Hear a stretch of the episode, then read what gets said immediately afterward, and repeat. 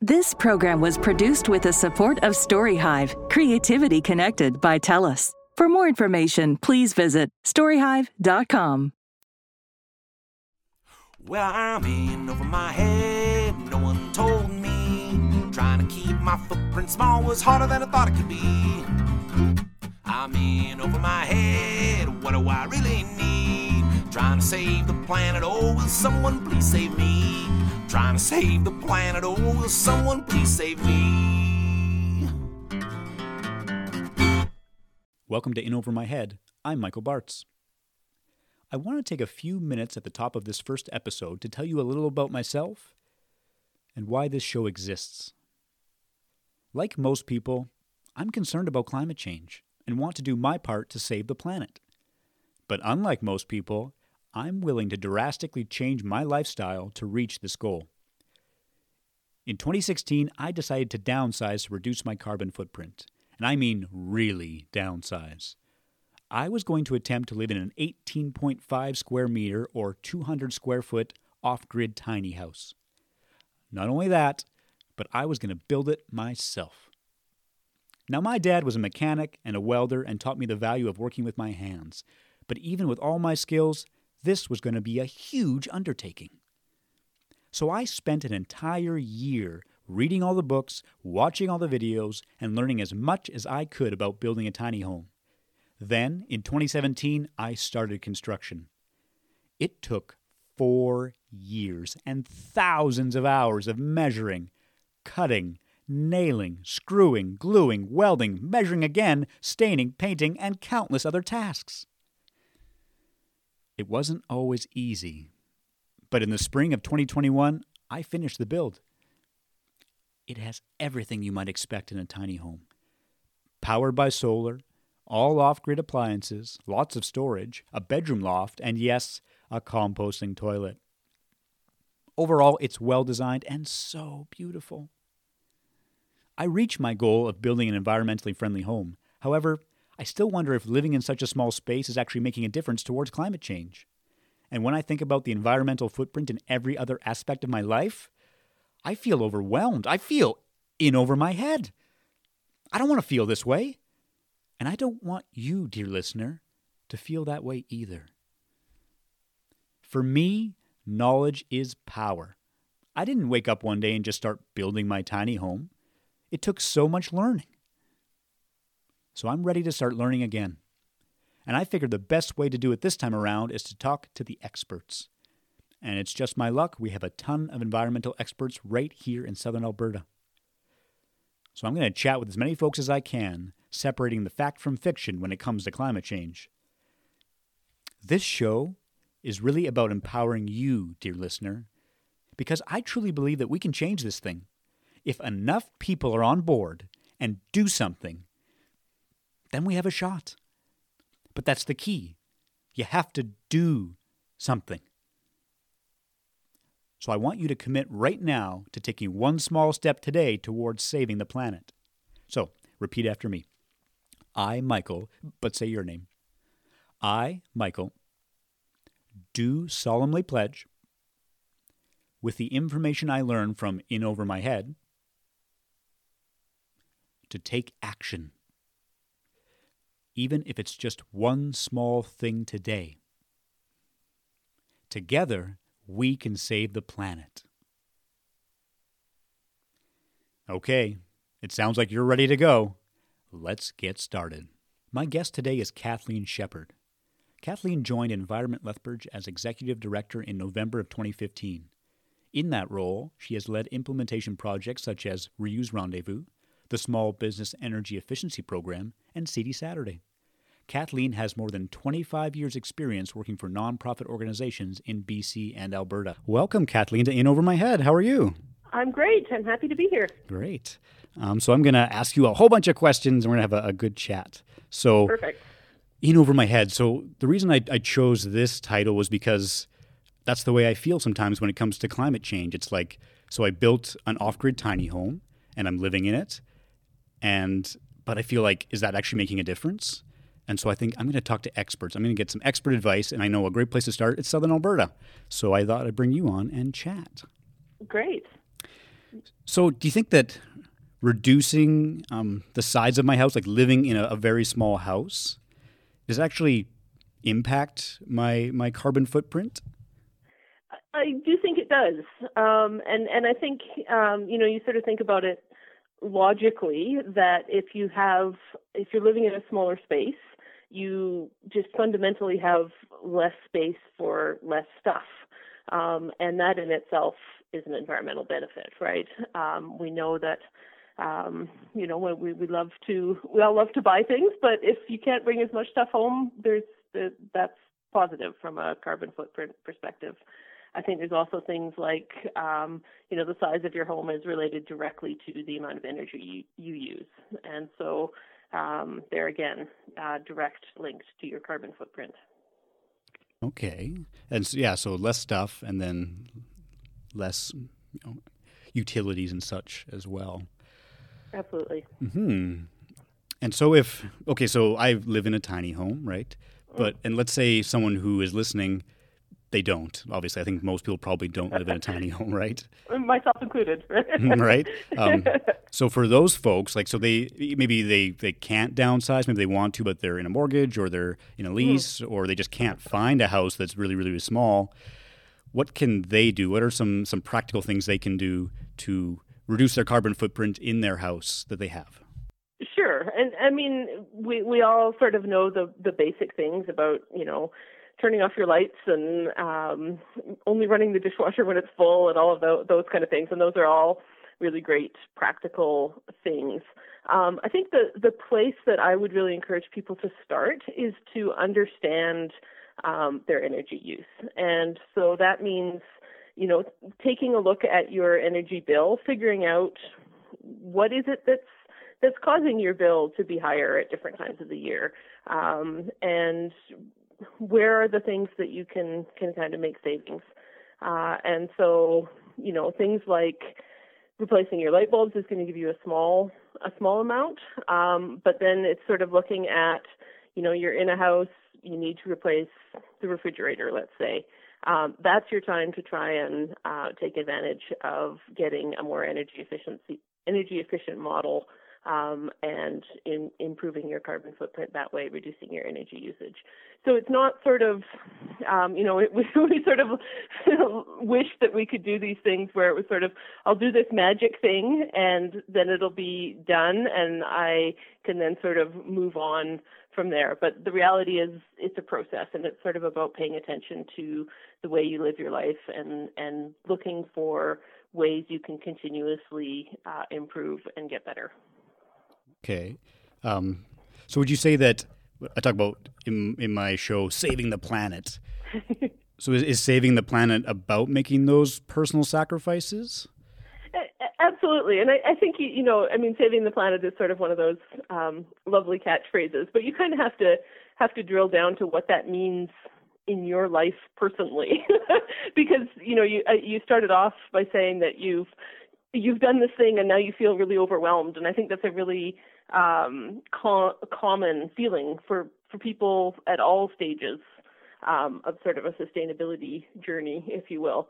Um, that the problem seems really, really big, and the and the role you play seems really, really small. Um, and so, what's the right the right action? And and I would argue there is no one perfect right action. The the action that you take that is is something new, that something um, in addition to what you're doing now, is the right action. Okay, that's good to know. Because um, yeah, I, I, feel like like you want to make these changes, but you feel like maybe it has no impact, right? Um, mm-hmm but and I'm, I'm hoping that that it does.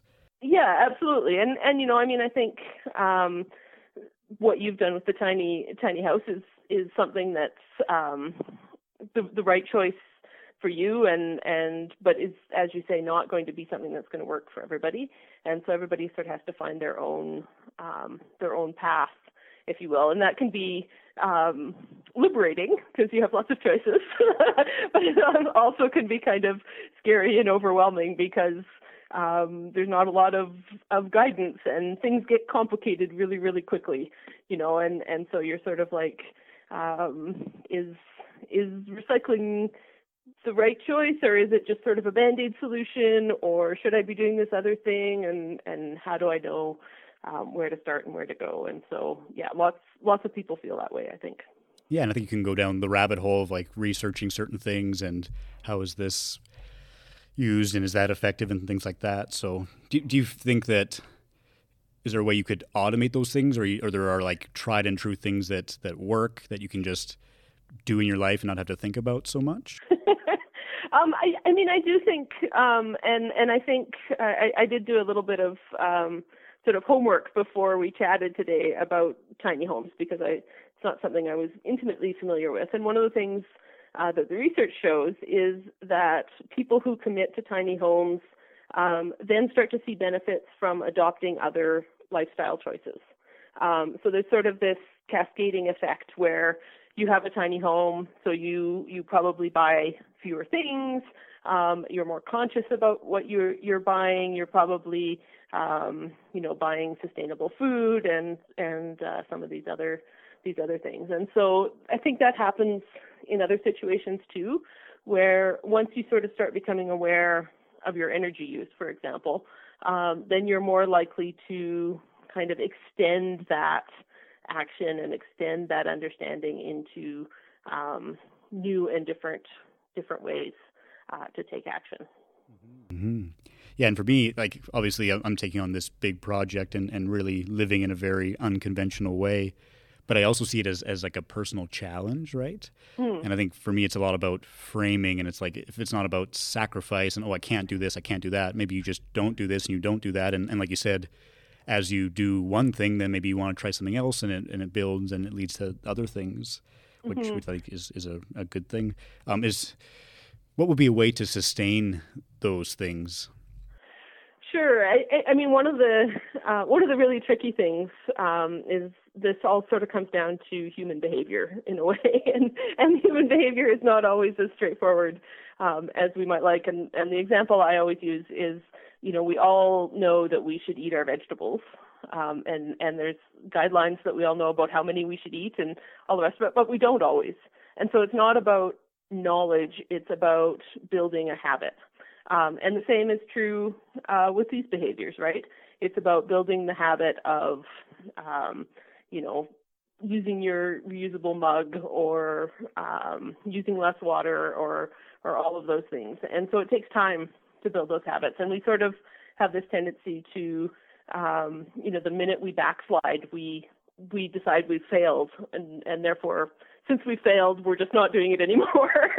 Whereas that's not really how habits work. You know, you you repeat it, and then occasionally you you will fail, but you keep doing it, and eventually it just becomes part of part of your life. And I think that's true um, with big changes and with small changes too. And would you recommend that people kind of automate that? Like you have the example of buying energy efficient appliances because then you don't really have to think about it, right? You don't have to mm. do something every day, you know. Um, eh, yeah, absolutely. And I mean, I think where you can get sort of those those wins um, and do something that sort of takes care of itself. And um, you know, the example I'm I'm going to use is a big example that's maybe not for everybody, but solar panels are a great example of that. You know, you once you've made the investment and installed them, you you never have to worry about them again. You never have to think about them again. They just sit out there and they generate energy. And um, it, most places are doing them so that they're tied into the into the grid, so you're not worried about batteries or anything anything like that. They're just out there doing their thing. Um, and so yeah, the more the more things you can do like that that don't require sort of active management uh, on your part are are wins, I think. Hmm, yeah, and I think the um, with the solar panel example, I think maybe there might be a cost barrier. At least right now, they're maybe quite expensive. Like with my tiny home, uh, it's small enough that, that running you know a few panels, you can basically run all your all your stuff. Right. Mm-hmm. Uh, with a full size house, probably not. Mm-hmm. Yeah, yeah, absolutely. Mm-hmm. And and that is that is a challenge for sure. Is that um, some of these things are investments, and so you have to think carefully about um, how you're going to bring those those into your lifestyle and and different things fit for some people and not for others and and all of that mm-hmm. yeah and i think not being discouraged or like as you know feeling overwhelmed like i can is is a good first step and would you say even little things like turning the the thermostat down a few degrees, like does that make a difference? Absolutely, yeah. Um, and I mean that's a great example of something that that uh, now is so easy to automate uh, because we have all these fancy programmable thermostats and things like that. And so once you get it set up, it you don't have to think about it. It just it goes ideally it goes down yeah, um, in the evening and warms up again when you're in the house during the day in the winter and does the opposite in the summer and um, you you hopefully shouldn't even really notice uh, what's going on. And are, are there any sort of maybe subsidies for some of these more expensive things if you want to replace your light bulbs or if you do want to replace an appliance?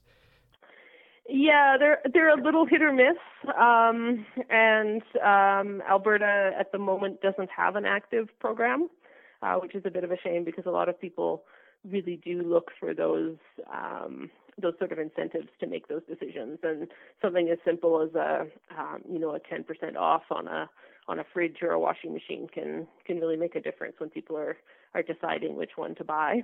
Um, so yeah, uh, there there have been in the past. I'm optimistic there will be again in the future, uh, but at the moment um, there aren't those incentives. Mm-hmm.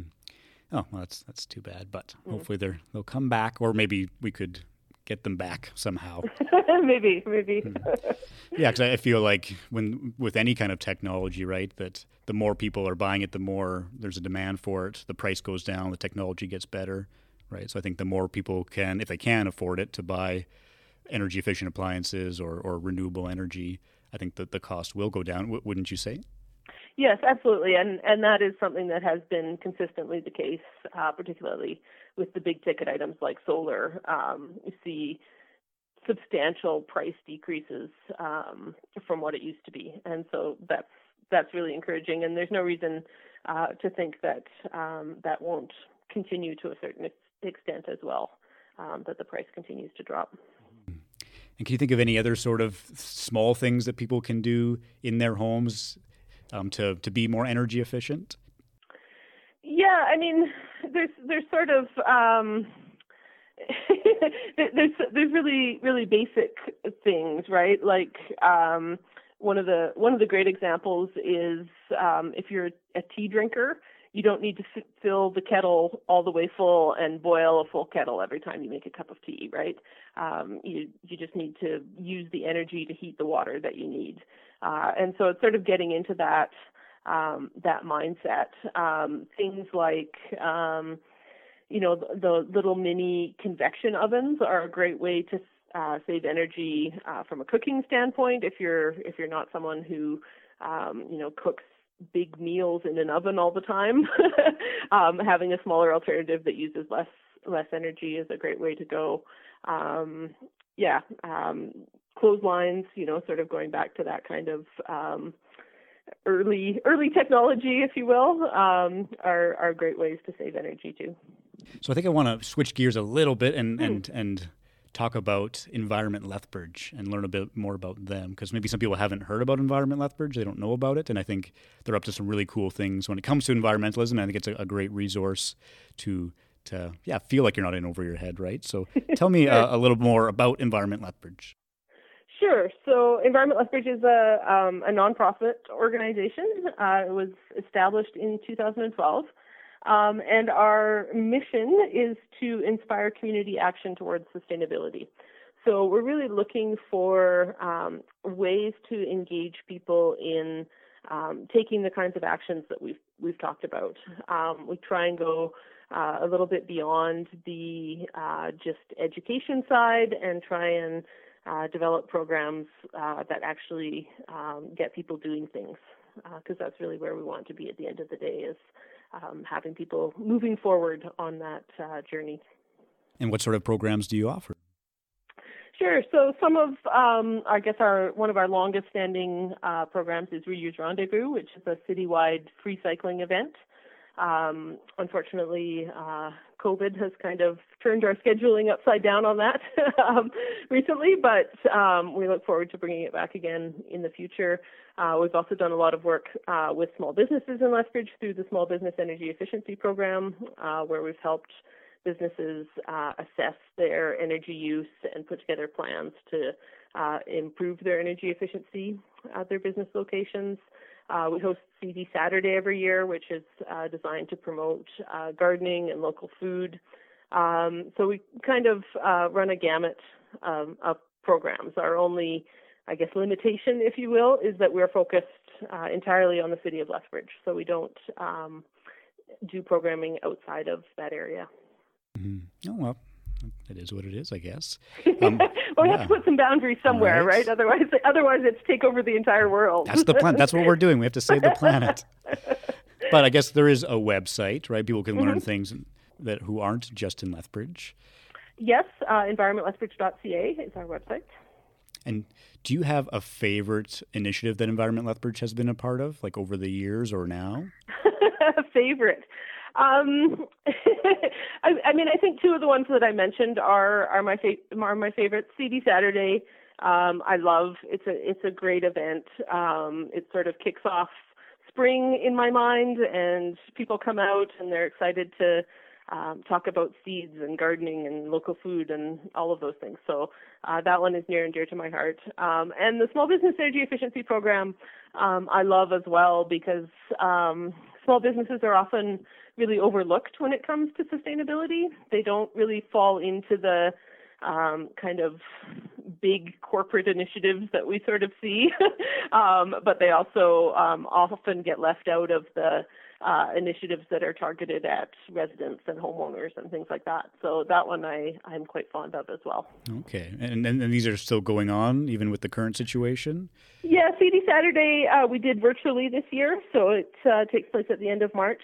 Um, the Small Business Energy Efficiency Program is um, is not as active. We're um, in between funders for that program at the moment, but uh, we will bring it back as soon as we get more funding for the program. For sure, for sure.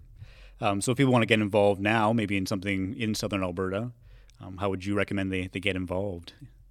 Yeah, so um, checking out our website is a is a great uh, start. Reuse Rendezvous um, is coming up um, probably in September. Um, we'll we'll have that again, and then we have various workshops and other things that uh, go on uh, throughout the year. So people can check our website or our Facebook uh, page to get involved that way. Nice. That's great. I think I'll maybe zoom out a little bit. And, and the reason I, I'm doing this show, you know, talking about environmentalism, it's specifically in Southern Alberta because I feel like that's not what we're known for. um, how do you think we can change that? You know, it's really interesting because um, yeah, I, I mean, I, I grew up in Alberta and, and I left to, to work in BC for a number of years, and I've just come back within the last five years. And um, Alberta, environmentalism can be kind of a dirty word uh, in Alberta, but yet at the same time, there are a lot of people who um, really have a strong conservation ethic. You know, I, I I, the the people who are standing up um, to protect the eastern slopes right now and things like that. There's there, there is a really strong, um, passionate support for the environment, even if it's not sort of described in the um, usual environmental terms. But I think I think it's people taking action and then sharing their stories in non-confrontational ways that really makes a difference. Um, and certainly that's something we've tried to do with Environment Lethbridge is to make it accessible to as many people as possible. So we, we're not an organization that's going to try and make people feel guilty. Um, you know, we're not going to try and shame people into, um, you know, choosing choosing the perfect action. Um, it really is about um, trying to get people to an entry point that's comfortable for them, and hopefully having them then look for other things they can do beyond that point. Um, and I and I think that's the way we need to have those conversations here in Alberta is to be um, as open and accessible as we can. That's great, yeah, and and I think that taking action is really important too, and having those good conversations, and hopefully our conversation our conversation was productive and informed some people and and makes them want to take action. So thanks so much for joining me, Kathleen. Thank you. I'm I'm excited to have been here. For sure. Take care. Okay, you too. So that was my conversation with Kathleen. I think the biggest thing for me was all those little things do add up. That was great. And also, living in a tiny house does make a difference. Whew. Good thing, right? Well, that's all for me. I'm Michael Bartz. Here's to feeling a little less in over our head when it comes to saving the planet. See you again soon. In Over My Head was produced and hosted by Michael Bartz. Sound engineering by Rodrigo Enriquez. Original music by Gabriel Thane. Special thanks to Lisa Pruden and Jessica Gibson.